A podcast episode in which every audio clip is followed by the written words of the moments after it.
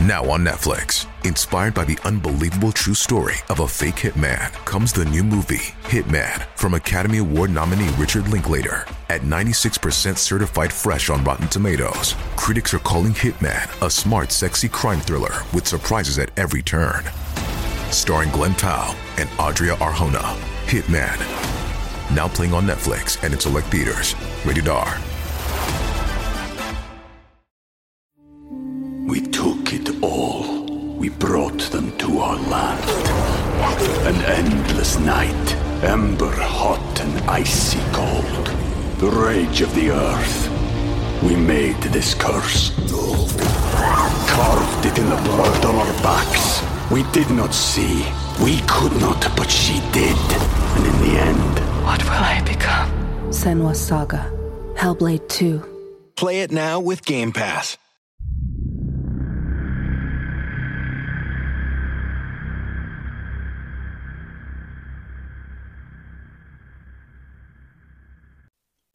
Greetings to those who watch below. Before we start today's creepypasta video, I'd like to say a huge thank you to those who dwell below. An exclusive channel membership you can check out using the link in the description box. So thank you to Steffi Ray, Wicked Witch, Lisa Watts, M.A. Way, Julie B, Jess Black Curtin, Christina Groves, Matthew Culgan, and a very special thank you to Lefty Kim, who has just celebrated her one year anniversary of being a member of those who dwell below. If you haven't already, please subscribe to the channel, making sure you hit that notification bell. Also, if you really, really like a video, you can also leave a super thanks, which really helps me out. But for now, please sit back, relax, and enjoy. Transfigured by Tim Sprague. He sits alone in a dark room, the only light coming from the single bulb above his work table. On the table sits a head. It was with great care that he had removed it from the body's neck, making sure not to cause any damage to it. The skin and muscle had put up little resistance against the knife. It had been the bone that had slowed the work. It would have been so much simpler to saw through the spine. But he isn't interested in simplicity.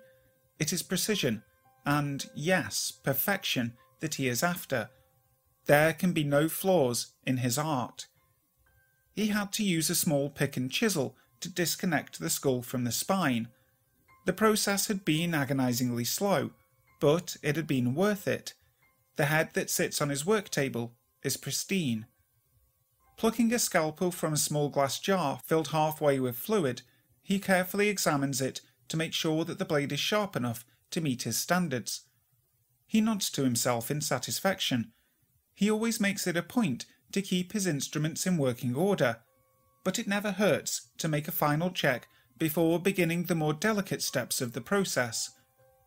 Placing the tip of the scalpel at the very edge of the hairline, he pushes just hard enough for the blade to penetrate through the skin.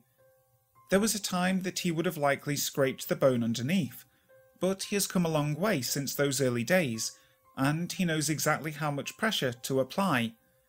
With a steady hand, he cuts an incision that follows along the hairline. He stops to rotate the head slightly after every inch to ensure the line is as accurate as possible. The scalpel finally reaches the point he had started at. He places the instrument back into the jar. The drops of blood that had formed on it swirl throughout the fluid, turning the clear liquid a light pink. He uses a clean rag to dab away the small amount of blood around the incision. He had drained most of it out of the body before he had begun, but it's impossible to get all of it. He takes a tuft of hair in each hand and carefully pulls up. The disconnected portion of skin slides away from the rest of the face with a sucking sound, exposing the top of the skull. He places the scalp into a plastic tray before picking up a drill. The bit at the end of the drill is extremely fine. The holes it makes as it bores into the skull are barely visible. He drills a dozen of the holes around the exposed bone before setting the tool back down. He leans in and examines his work to make sure that each hole is right where it needs to be. He opens a small box at the edge of the work table and takes out a long wire with a loop at each end. The wire is jagged, with hundreds of razor like points along its length. The tool is a Gigli saw, a surgical instrument designed to cut through bone with extreme precision. He slips the wire through the holes and moves it back and forth, pulling just hard enough for it to penetrate and tear at the bone. The cuts are smooth and straight as they connect the holes together. Finishing the task, he returns the saw to its case and closes the lid. The top of the skull comes off without any resistance. A few quick cuts with a knife shears away the three layers of tissue below the bone level. The brain is now exposed, and he stares at it in disgust. Like the other body organs, he considers it to be useless. It is merely a lump of tissue.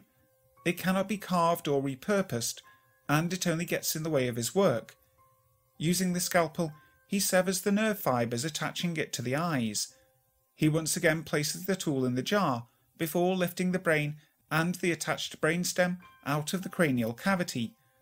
He drops the organ into a trash bag without giving it a second thought before sliding the eyes out of the sockets. It takes a few minutes for him to clear out the fluid from inside the cavity. He uses a small cotton pad to wipe the bone clean, making sure to get it completely dry. He always finds this part of the process to be relaxing, even soothing. He often wonders if other artists feel the same way as they set up a new canvas on an easel or clear debris off a fresh block of stone. It's ritualistic, and there is comfort in that ritual.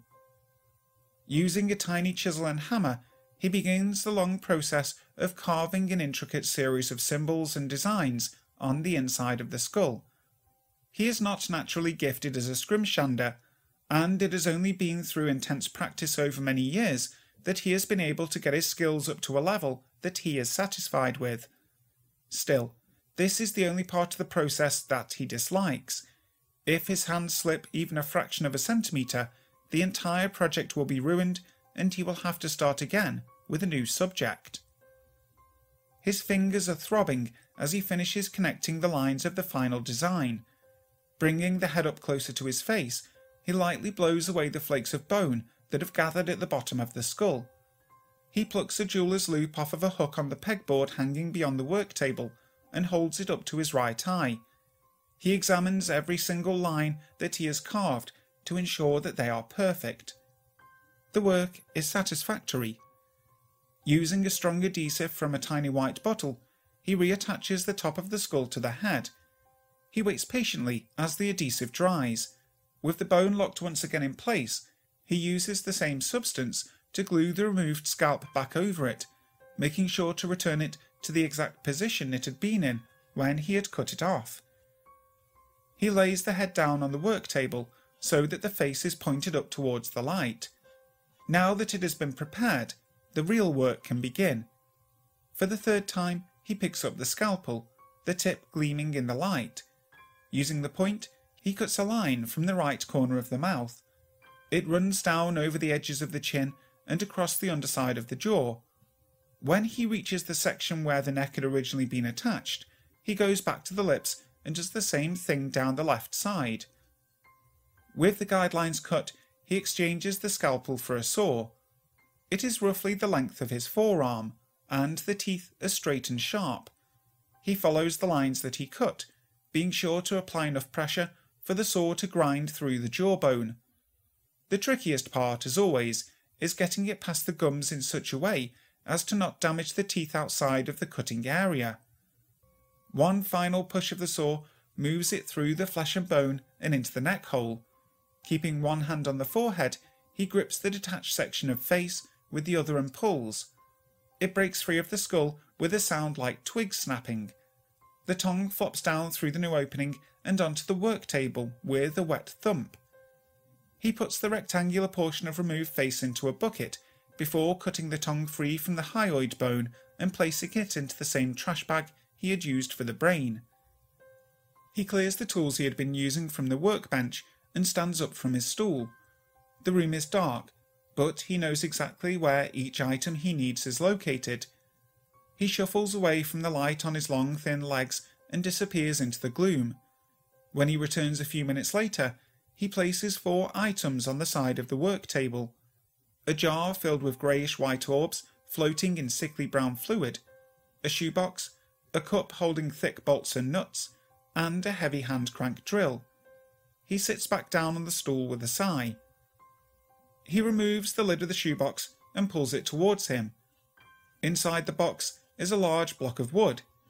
It is solid oak, and it feels smooth to the touch as he removes it from the cardboard box. Setting it down on the work table, he takes a black case off of the pegboard and opens it. Inside are a wide variety of woodworking tools. He lays them out one at a time in a neat line in front of him.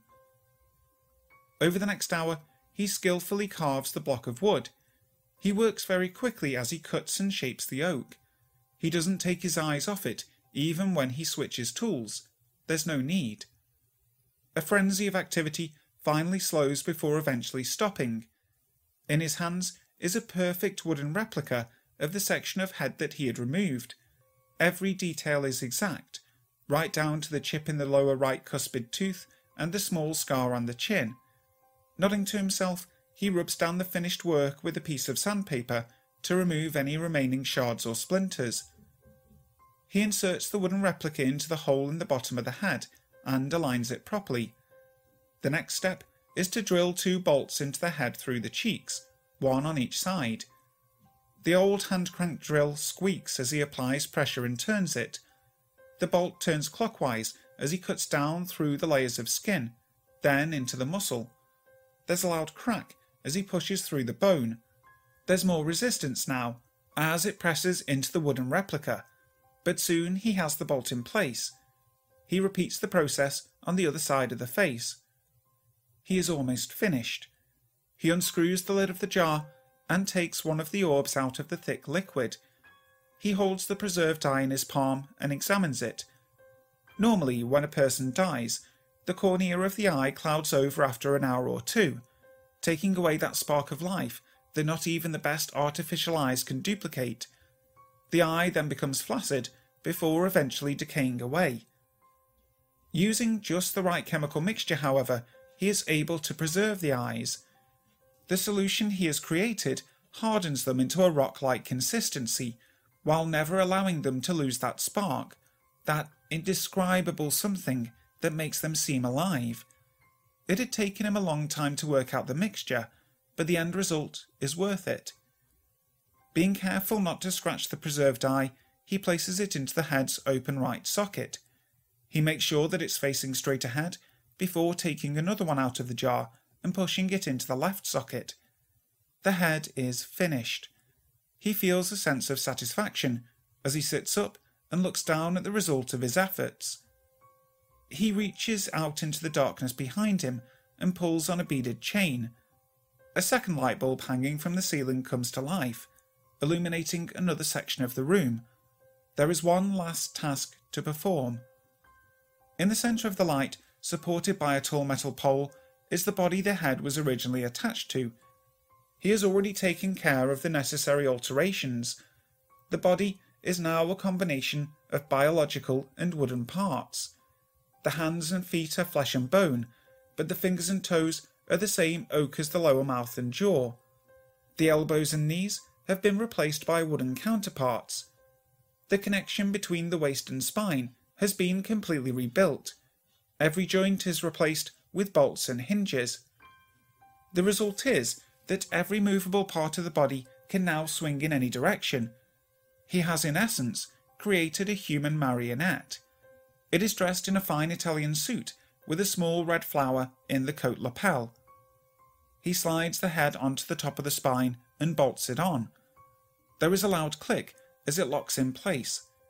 He brushes a stray bit of string off of the shoulder before narrowing his eyes. Live, he says in a voice that sounds like he's breathing the word instead of speaking it. The eyes turn slowly in their sockets and focus on him. The new wooden mouth opens and closes on its hinges, as if the creature is trying to speak but cannot. He reaches round the body and releases the hooks attaching it to the metal pole. It remains silent as it watches him. Almost before he is able to release the final hook, the door to the room opens. Warm yellow light from the hallway streams in, and he turns towards it. A short silhouette stands in the doorway, one hand on the frame. Is my new doll ready, Papa? The girl asks politely. It is indeed, he replies with a wide smile. I just finished. What do you think of it, child? Oh, it's wonderful, she exclaims, coming into the room to get a better look. I love it. Thank you, Papa. You are very welcome. What will you name him? I think I'll call him Mr. Dobbs. Is that a good name? It is a splendid one. Why don't you take him to meet the others? Yes, Papa. We were just about to have a tea party. Come along, Mr. Dobbs. The creature takes a step towards the girl obediently. It walks oddly on its hinged legs, like a figure from an old stop motion animation film. She holds out her hand to it, and it gently takes it. They start to leave the room when the girl looks back over her shoulder. Papa, she asks. Yes, child, he answers. If you make me another doll, can it be a girl? I've only got one of those, and quite a few boys. The puppeteer nods, his grin widening. Of course, I know just the one. We took it all. We brought them to our land. An endless night, ember hot and icy cold. The rage of the earth. We made this curse. Carved it in the blood on our backs. We did not see. We could not, but she did. And in the end, What will I become? Senua's Saga. Hellblade 2. Play it now with Game Pass. When you need mealtime inspiration, it's worth shopping Kroger, where you'll find over 30,000 mouthwatering choices that excite your inner foodie. And no matter what tasty choice you make, you'll enjoy our everyday low prices, plus extra ways to save, like digital coupons worth over $600 each week. You can also save up to $1 off per gallon at the pump with fuel points. More savings and more inspiring flavors make shopping Kroger worth it every time. Kroger, fresh for everyone. Fuel restrictions apply. Hi guys, thank you so much for listening to today's video. I really hope you enjoyed it. If you did, make sure to leave a like and also subscribe to the channel if you haven't already, making sure to hit that notification bell so that you never miss a video. Also, if you want to read more stories by Tim, make sure to check out his official site. I've put the link in the description box below. So, until next time, sleep tight. For the ones who know safety isn't a catchphrase, it's a culture. And the ones who help make sure everyone makes it home safe. For the safety minded who watch everyone's backs, Grainger offers supplies and solutions for every industry, as well as safety assessments and training to keep your facilities safe and your people safer. Call clickgrainger.com or just stop by. Grainger for the ones who get it done.